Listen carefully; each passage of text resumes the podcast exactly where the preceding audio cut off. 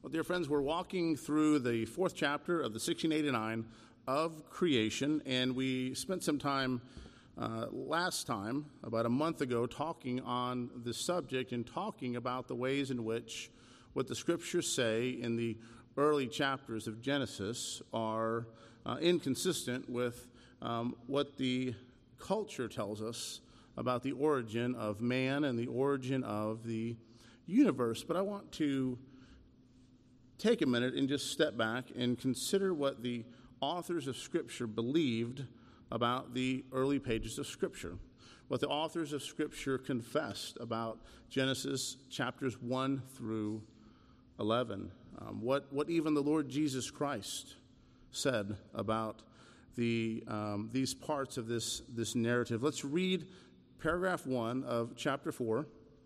Uh, once again, it says, In the beginning it pleased God the Father, Son, and Holy Spirit for the manifestation of the glory of his eternal power, wisdom, and goodness to create or make the world and all things therein, whether visible or invisible, in the space of six days, and all very good. And this is the question that I want us to answer today. Are the first 11 chapters of Genesis poetic or historical? Did the author of the first 11 chapters of Genesis intend for you to read them and understand them in a literal way, or did the writer intend for you to look at it as merely symbolic, telling a, telling a story in a symbolic fashion? And that's what we're going to look at. We're going to consider this idea. What, what did the biblical writers believe?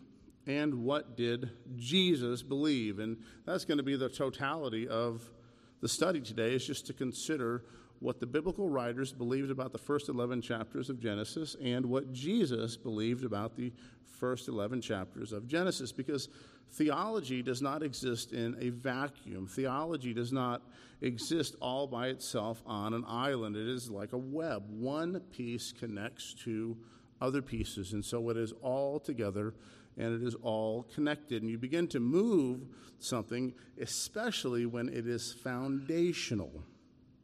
You know, there's been some, I just talked with Pastor Fry about this illustration, but you know, sometimes I'll be working on something in tile and I'm, I'm building something, in that, that very first row that you build, suppose you're building something on a wall, and if you don't get that first level nice and straight and plumb and square, you're going to build that wall all the way up, and it, you're going to have problems when you get to the top. It's going to be very, very obvious. Whereas, let's say that the bottom was plumb and square, and then you got to the very top and you put some of those tiles up.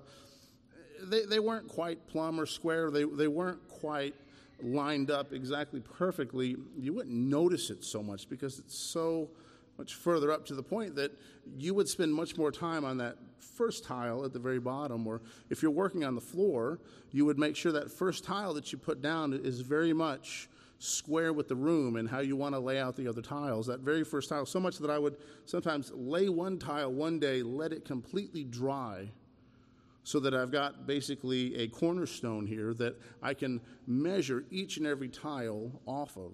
The, the same is true with the foundation. If you don't get a foundation right, if you get the foundation wrong, it doesn't matter how well you build the roof it's going to end up causing problems. You're going to end up seeing cracks. There's going to be fissures in the walls because the foundation is off. Let's say that you get to the top and, well, you don't quite put that shingle on there quite square. Well, then you're not going to have the same problem. It's not going to be as much of an issue as it would be if it was the, the very foundation of the very bottom. And that's what I want to argue here is that these first 11 chapters in the scriptures are foundational. You will see that the authors of scripture go back to these, not as uh, fairy tales, not, not as myths, not as, well, you can, not as like it's an Aesop's fable, where, you know, we can just learn something from this and we'll teach it to the kids and the kids will, will, will, will learn from this and learn to be good little boys and girls, but rather the, the very heart of Christianity is tied to many things within these early passages of Scripture. Let's look at some of them. Consider uh, regarding Adam and Eve. And look at what Jesus says. And this is where you'll begin to run into a problem because if you begin to contradict what Jesus says with your theory of how it is that we need to understand the first 11 chapters of Genesis, you end up having another problem. You have a problem with your Christology. You have a Messiah who was ignorant of the scriptures. You have a Messiah that was ignorant of the stories of the Bible. Let's look at Matthew 19, um, looking at verse 3 through 6. And it says, As the Pharisees came up to him and tested him by asking, Is it lawful to divorce one's wife for any cause? He answered, Have you not read that he who created from the beginning them made them male and female, and said, Therefore, a man shall leave his father and mother and hold fast to his wife, and the two shall become one flesh. So they are no longer two, but one flesh. Therefore, God, what God has joined together, let no man separate. So they bring to him a question regarding marriage. Can you just divorce your wife for any reason at all? And that was a belief that some of the rabbis were teaching that for any reason whatsoever, you could legally divorce your wife and send her off. And he brings them back to Adam and Eve, the first marriage, the first couple that was joined together. And he says, What God has joined together, let no man separate, or rather, let not man separate. What sense does this make if this is merely a fairy tale, if this is merely um, just a myth or a legend that people are trusting in? Would you do the same thing with Aesop's fable with Fox and the Grapes? Well, you could use Fox and Grapes as an illustration, but would you base the foundation of divorce, as Jesus is teaching here, upon Aesop's fables? I think not. Consider this another controversial aspect is uh, that of Noah. Consider what Jesus says of Noah. It says Matthew 24, verses 36 to 44. It says, But concerning that day and hour, no one knows, not even the angels in heaven, nor the Son of Man, but the Father only. For as were in the days of Noah, so will be the coming of the Son of Man. For as in those days before the flood, they were eating and drinking, marrying and giving in marriage, until the day when Noah entered the ark and they were unaware until the flood came and swept them all away. So will be the coming of the Son of Man. Then two men will be in the field, the one will be taken, and the one left. Two women will be grinding at the mill, one will be taken, and one left. Therefore, stay awake, for you do not know on what day your Lord is coming. But know this that if the master of the house had known what part of the night the thief was coming, he would have stayed awake and would not have left his house, let his house be broken into. Therefore, you also must be ready, for the Son of Man is coming at an hour you do not expect. And so he is making a comparison here between the judgment of God upon the earth at the flood that happened during the time of Noah, when Noah and his family were in the ark. He's making a comparison between that story and the final judgment when the Lord is going to judge the earth. And as a side note, this is a passage that's often used by dispensationalists to support the idea of um, Jesus coming back and rapturing up his church. And so two people are grinding, and one person's taken away, and, and one person's left, and two people are working, and one's taken away, and one's left. And some of you perhaps have seen the, the movies where then suddenly cars are flying off of the road because the Lord just caused people to disappear. And planes are crashing because the Lord just took people away as they were operating this heavy machinery and these vehicles, and there was crashing and there was turmoil. Um, that would not be the normal understanding of this passage when you look at the story of Noah and consider the judgment to come Noah and his family were the ones that were left. It is the others that were judged, that the Lord's judgment fell upon, that were taken away. So being left in this situation is a positive thing. Being removed in this passage is a negative thing. But I want you to recognize that Jesus makes a comparison between the judgment to come and the story of Noah and the flood. And he says it's going to be like that time. Like that time, speaking of a time when people existed and people were just going on with their lives. And they had no concern of God. They had no concern of their sin. They had no concern of how their sin was affecting other people.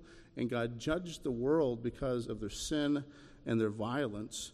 And it's going to be the same way, Jesus says, at the final judgment. When the Lord returns and he judges people, they will just be going on with their lives with no real concern.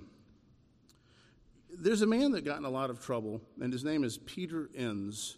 I've mentioned him before, but he was a, a very decent commentary commentator in many ways. He wrote a commentary on Exodus that I gleaned much from, especially historically. I found him to be very useful in that regard. He was useful in uh, helping me to see some of the, you know, biblical theology and biblical themes that were flowing throughout the book of Exodus.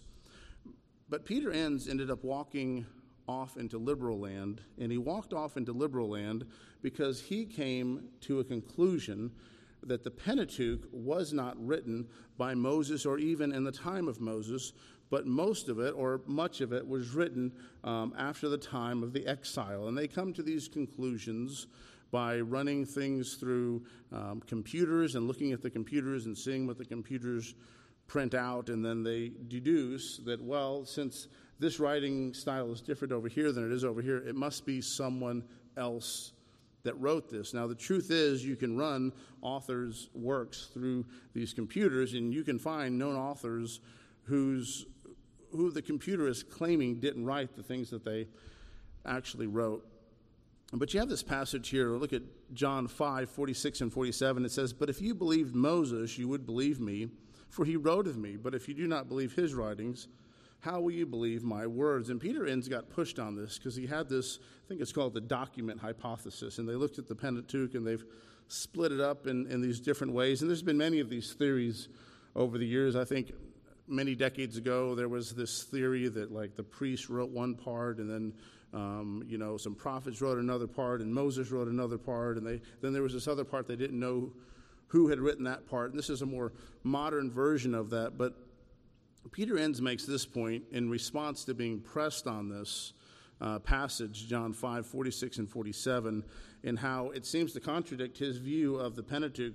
This is what Jesus said. Jesus attributed the writing of the Pentateuch to Moses. And he says this Although treating this issue fully would take us far afield, I should mention at least a common line of defense for Mosaic authorship. Jesus seems to attribute authorship of the Pentateuch to Moses. I do not think, however, that this presents a clear counterpoint, mainly because even the most ardent defenders of Mosaic authorship today acknowledge that some of the Pentateuch reflects updating. But taken at face value, this is not a position that Jesus seems to leave room for. And so you see Peter Enns taking a position here saying that, well, certainly Jesus was wrong. Jesus was incorrect about who wrote the Pentateuch. And you can believe in Mosaic authorship, by the way, and you can still have room to say that, well, it doesn't mean that he necessarily wrote his funeral. Sure, the Lord could have revealed that to him and he could have written it, but it's also reasonable that someone at the time wrote it. It's a completely another, another thing when you begin to say that the Pentateuch was written during the time of the exile, um, many centuries later, or what's worse, you begin to say that the Son of God, the Messiah that the Lord's given to us, was ignorant on the very scriptures that he was teaching from, the scriptures that he said point to him. That's, that's a very incredible thing uh, to say. Um, John 5, 46 and 47 is to be understood as building upon historical judgments of authorship. He, this, is, this is where it's grounded. Um, that's, that's just the reality that is there. Let's think of Noah. Noah's another controversial um, story. It's one that people like to make into fairy tales. Uh, let's be honest. Some of the children's stories you can walk into. I mean, how many times do you walk into a church building, into the children's area? And of course, I mean, children like animals, so why wouldn't you have a picture of an ark on the wall and all of the animals that are there? And I think um, Answers in Genesis does a good job with this in their Creation Museum and in their Ark Museum. They do a really good job of emphasizing the just the foolishness of what we do with this story. This is a terrible story. This is an incredible story. This is a story where God's judgment has fallen upon the earth. Everyone died. All of humanity died except for those that were inside of the ark. That's the story. All of the land animals died. All the birds died except for those that were within the ark. Only those in the sea are the ones that remain. This is a great and incredible story. This is something that should give us pause. This is something that, as we saw, according to Jesus, is pointing to the judgment that is to come. This is a serious thing. It is going to fall upon all people everywhere. If you're not within the ark, which is Christ Jesus, if you're not covered by the blood of Christ Jesus, if he is not your ark, then the wrath of God will fall upon you, and you will fall, and you will be crushed under that wrath. This is a serious, serious story. So it, it does not make sense to have smiling giraffes and lions and those such things. Um, it just trivializes the whole idea. And it also emphasizes this idea that it's just this myth or this story or this legend. Let, us look at what the Apostle Peter says Peter 3 18 through 22. For Christ also suffered once for sins, the righteous for the unrighteous, that he might bring us to God, being put to death in the flesh, but made alive in the Spirit, in which he went and proclaimed to the spirits in prison, because they formerly did not obey, when God's patience waited in the days of Noah while the ark was being prepared, in which a few, that is, eight persons, were brought safely through the water. Baptism, which corresponds to this, now saves you, not as a removal of dirt from the body, but as an appeal to God for a good conscience through the resurrection of Jesus Christ, who has gone into heaven and is at the right hand of God with angels, authorities, and powers having been subjected to him. You see Peter here, here tying aspects of your salvation, your sanctification, to that which is pointed to from the flood at the time of Noah. This is something that's very important. He's not pointing this out just as a myth or as a legend. Let's look at 2 Peter 2 4 through 10. Peter writes, for, did, for God did not spare the angels when they sinned, but cast them into hell and committed them to chains of gloomy darkness to be kept until the judgment.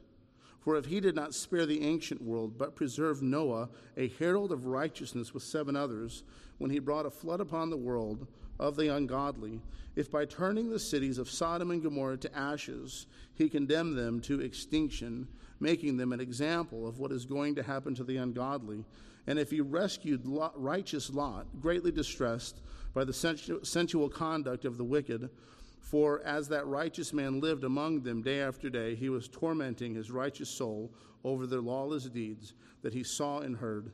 Then the Lord knows how to rescue the godly from trials and to keep the righteous the, the unrighteous under punishment until the day of judgment, and especially those who indulge in the lust of defiling passion and despise authority. Once again, you see him tying numerous accounts in the book of Genesis and connecting them with realities that Christians are to be trusting in. That you are to remember that God saved Noah and his family so God can save you as well. You can remember that God judged the world in the flood. You can remember that God judged Sodom and Gomorrah. You can remember that God saved, as it says here, righteous Lot. We don't talk about him that way many times, but he needs to be, we need to recognize that he was one who was trusting in the Messiah to come. He is one who was saved from the wrath of God.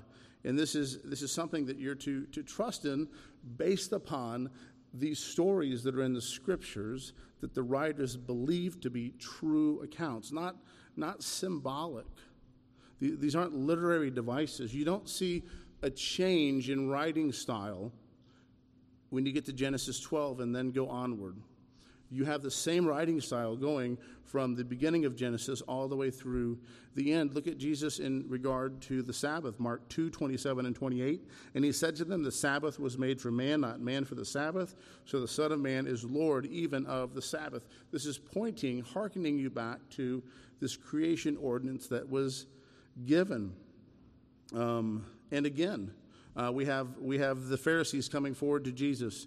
Mark 10, beginning in verse 2. The Pharisees came to him And in order to test him, asked, Is it lawful for a man to divorce his wife? He answered them, What did Moses command you? They said, Moses allowed a man to write a certificate of divorce and send her away. And Jesus said, Because of the hardness of your heart, he wrote you this commandment. But from the beginning of creation, God made male and female. This is what we're talking about here in the very first um, portion here of this chapter 4 says, Therefore, a man shall leave his father and mother and hold fast to his wife, and the two shall become one flesh. So they are no longer two, but one flesh. What therefore God has joined together, let no man separate. Again, Jesus is hearkening back, going back to creation. God man, made male and female, God made man and woman. He is calling them to act in certain ways because of what God has done. And this is communicated in these early parts of Genesis.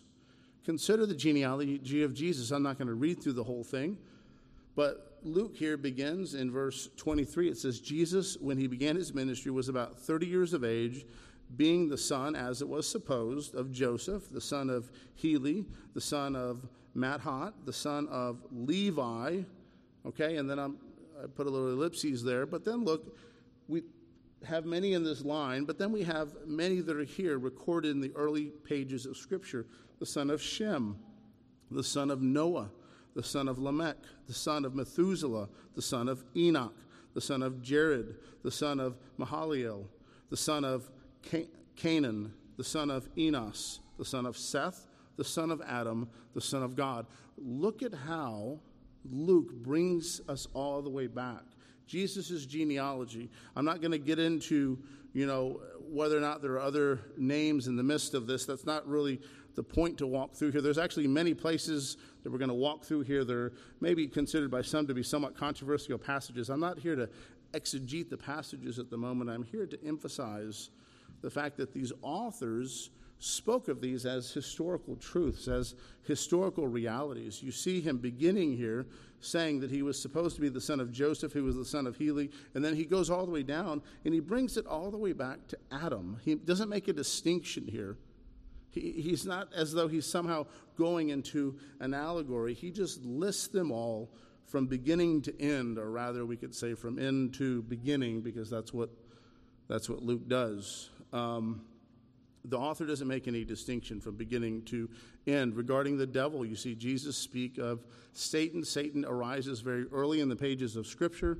Genesis 3, John 8 44. You are of your father, the devil, and your will is to do your father's desires. He was a murderer from the beginning and does not stand in the truth because there is no truth in him. When he lies, he speaks out of his own character, for he is a liar and the father of lies. We see Jesus speaking of Satan here let's think about what the Apostle Paul, what does the Apostle Paul say of Adam and Eve? Overwhelmingly, we see very important Christian doctrines, very foundational Christian doctrines tied into the historicity of Adam and Eve. Paul bases an incredible histor- an incredible Christian doctrine here on Adam in Romans chapter 5. And this is the federal headship of Adam. And from that, we also have the federal headship of Jesus. And look at how Paul interacts with this. And he doesn't speak of him as though this is a myth or some symbolic story that we're gleaning something from. He speaks of Adam as being a person who lived and existed and sinned, and his sin affected other people. If we're looking at humanity as just evolving from animals, this, this passage doesn't make any sense. You have got to do so much gymnastics theologically and historically if you begin to have an idea that man somehow evolved from, from animals. Romans 5, beginning in verse 12, it says, Therefore, just as sin came into the world through one man, and death through sin, and so death spread to all men because all sinned. Again, he's talking here about that one man. That one man that he speaks of here is Adam. Sin came into the world through Adam. Death came about because Adam sinned. That was the consequences of his sin, is that he would die. That's what the Lord told him. For sin indeed was in the world before the law was given, but sin is not counted where there is no law, yet death reigned from Adam to Moses even over those who were sinning, whose sinning was not like the transgression of Adam, who was a type of the one to come. You see Paul there emphasizing this doctrine of federal headship. Adam is one who represented all of humanity. We see that example that is given, like with David when he stands before Goliath, and Goliath is representing the Philistines, and David is representing the Israelites, and they go to battle one with another, and whoever wins, it's going to be as though that side won the war, even though many of them will not even lift a sword, will not even go forward and fight the others. And when David wins and defeats Goliath, the Philistines are defeated because David is representing all of them. And Goliath was their federal head, and when he fell, it was as though all of them lost the battle to the Israelites. And that's the picture that is here. Adam was a type of the one who was to come. This is very important. He is a type, he was an actual person. But the free gift is not like the trespass. For if many died through the one man's trespass, much more will have the grace of God and the free gift by the grace of the one man, Jesus Christ, that abounded for many. And the free gift is not like the result of the one man's sin, for the judgment following one's trespass brought condemnation, but the free gift following many trespasses brought justification. For if, because of the one man's trespass, death reigned through that one man, much more will those who receive the abundance of grace and the free gift of righteousness reign in life through the one man, Jesus Christ. You see Paul bringing many different doctrines together here within this passage, bringing in this idea of the, the imputation of Adam's sin, uh, the imputation of our sin to Christ, the imputation of Christ's righteousness to us. And he's beginning all of this. He's beginning all of this with the fact that Adam was one who existed and Adam was a person. Let me finish that passage. It says, Therefore, as one trespass led to the condemnation for all men, speaking of Adam as a historical person who lived and existed and sinned and fell, so the one act of righteousness leads to the justification of life for all men. Again, pointing to Jesus Christ, a historical man who represented his people.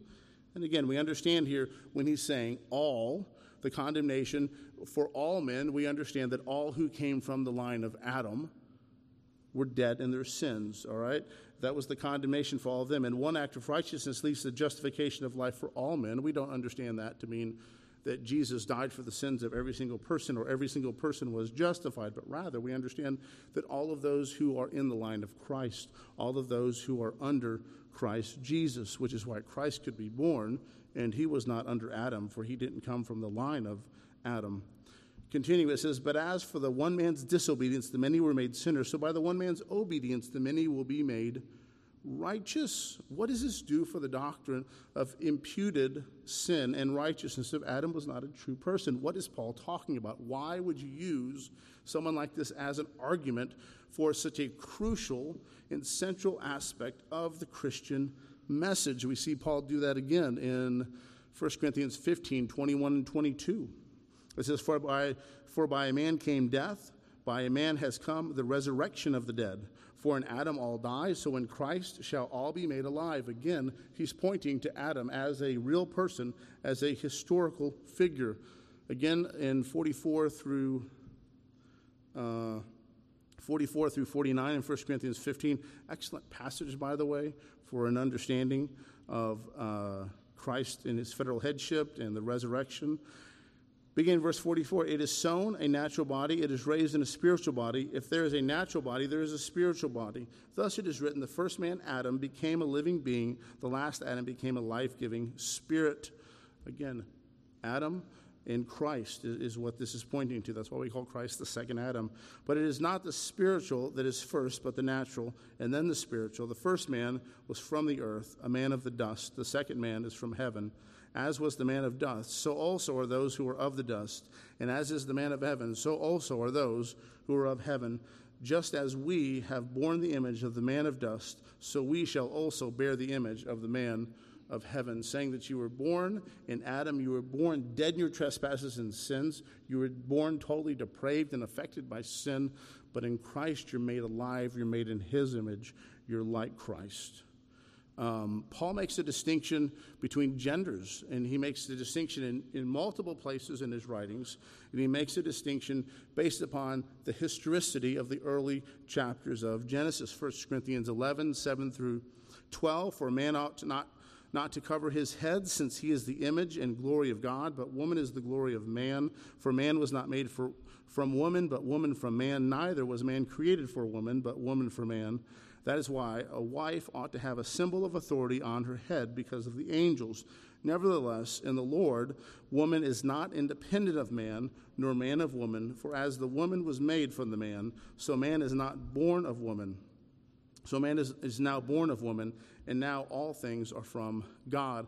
I'm not going to exegete this passage. Uh, I did preach over this passage, and there's some, there's, some, there's some aspects of this passage that are, that are certainly interesting. But what I'm emphasizing on this passage is the fact that Paul is making this argument to the Corinthians that there should be an order and structure in the church, there should be an order and structure um, in their families, and this should exist because of this story that we find early in the pages of Scripture. He's basing it on an actual historical story. Um, again, we see Paul do this again, Ephesians 5 28 through 33. In the same way, husbands should love their wives as their own bodies. He who loves his wife loves himself. For no one ever hated his own flesh, but nourishes and cherish, cherishes it. But as Christ does the church, because we are members of his body, therefore a man shall leave his father and mother and hold fast to his wife. The two shall become one flesh. He's quoting this. This is coming from the book of Genesis. This mystery is profound, and I'm saying that it refers to Christ and his church. However, let each one of you love his wife as himself, and let the wife see that she respects her husband. Again, he's going back to the story that we have in creation in instructing husband and wife and how it is that they should be interacting one with another. You see Paul doing this as well in regard to leadership in the church. Again, he's going back to the early pages of Genesis. He's going back to a creation account. He's saying, We know this to be true, therefore, that is why this is so in the church. 1 Timothy 2 8 through 15. I desire then that in every place that men should pray, lifting up holy hands, without anger or quarreling.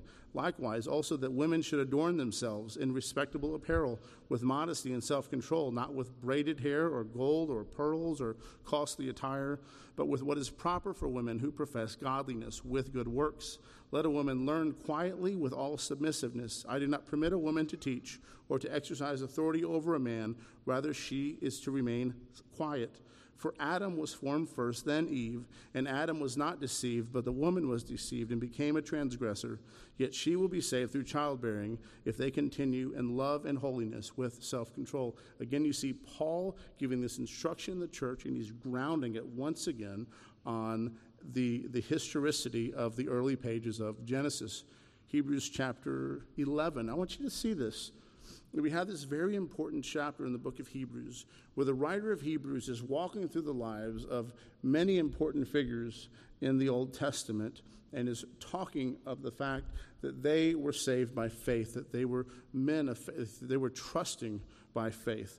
Um, Hebrews chapter 11, 1 through, 1 through 7, but you don't see a distinction. It's not as though as you get to verse 8 and then onward, they suddenly change how it is that they are they are writing. Let's look at that. Hebrews 11, 1 through 7. Now, faith is the assurance of things hoped for, the conviction of things not seen. For by it the people of old received their commendation. By faith we understand that the universe was created by the Word of God, so that what is seen was not made out of things that are visible. By faith, Abel offered to God a more acceptable sacrifice than Cain, through which he was commended as righteous, God commending him by accepting his gifts.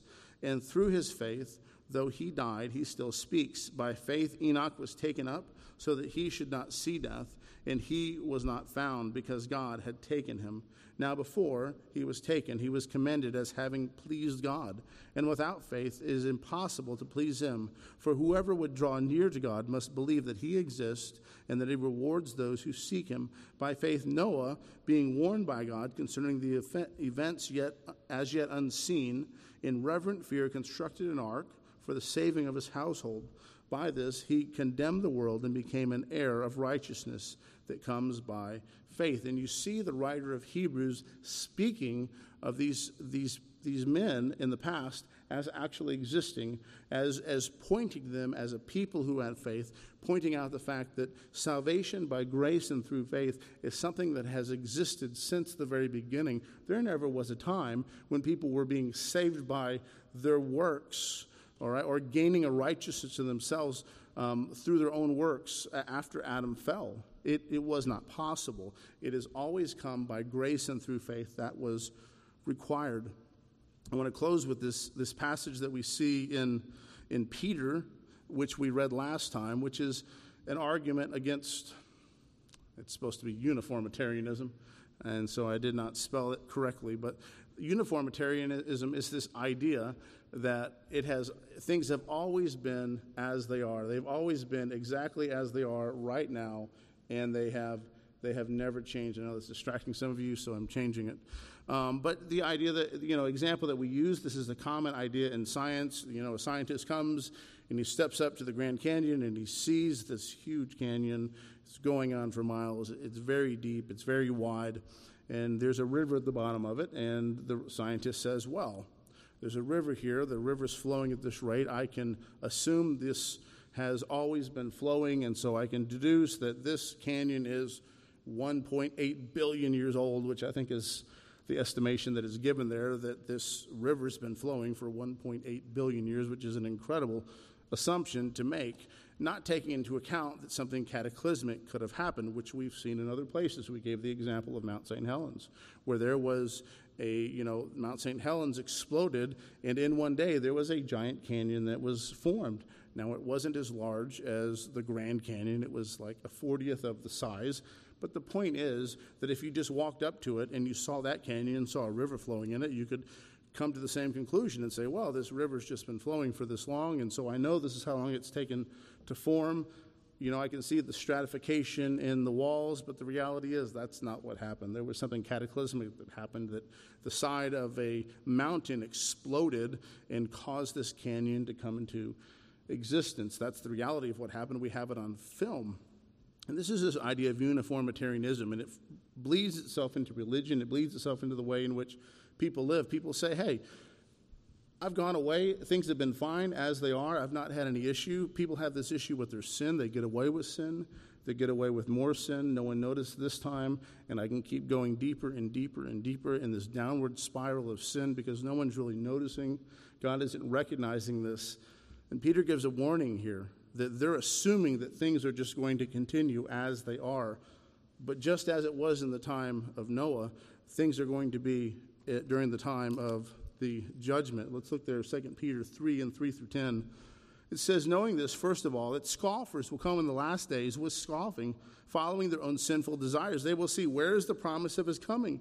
For ever since the fathers fell asleep, all things are continuing as they were from the beginning of creation. And so he's saying that these people are going to continue as they are and say, hey, it's just going to keep going as it is. Nothing's really going to change. There's not going to be a judgment. This is an exact argument that many people will make nowadays.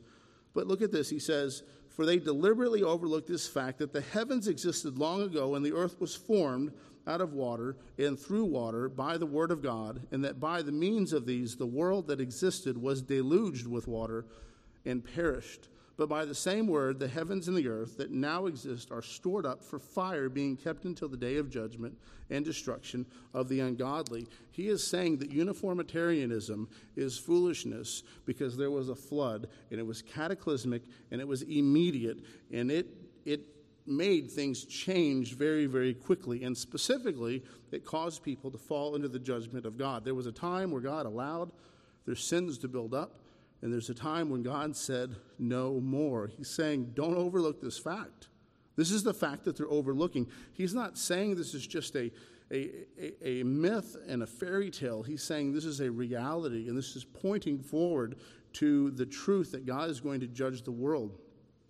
He continues that do not overlook this one fact, beloved, that with the Lord one day is as a thousand years, and a thousand years as one day. The Lord is not slow to fulfill his promise, as some count slowness, but is patient towards you, not wishing that any should perish, that all should reach repentance.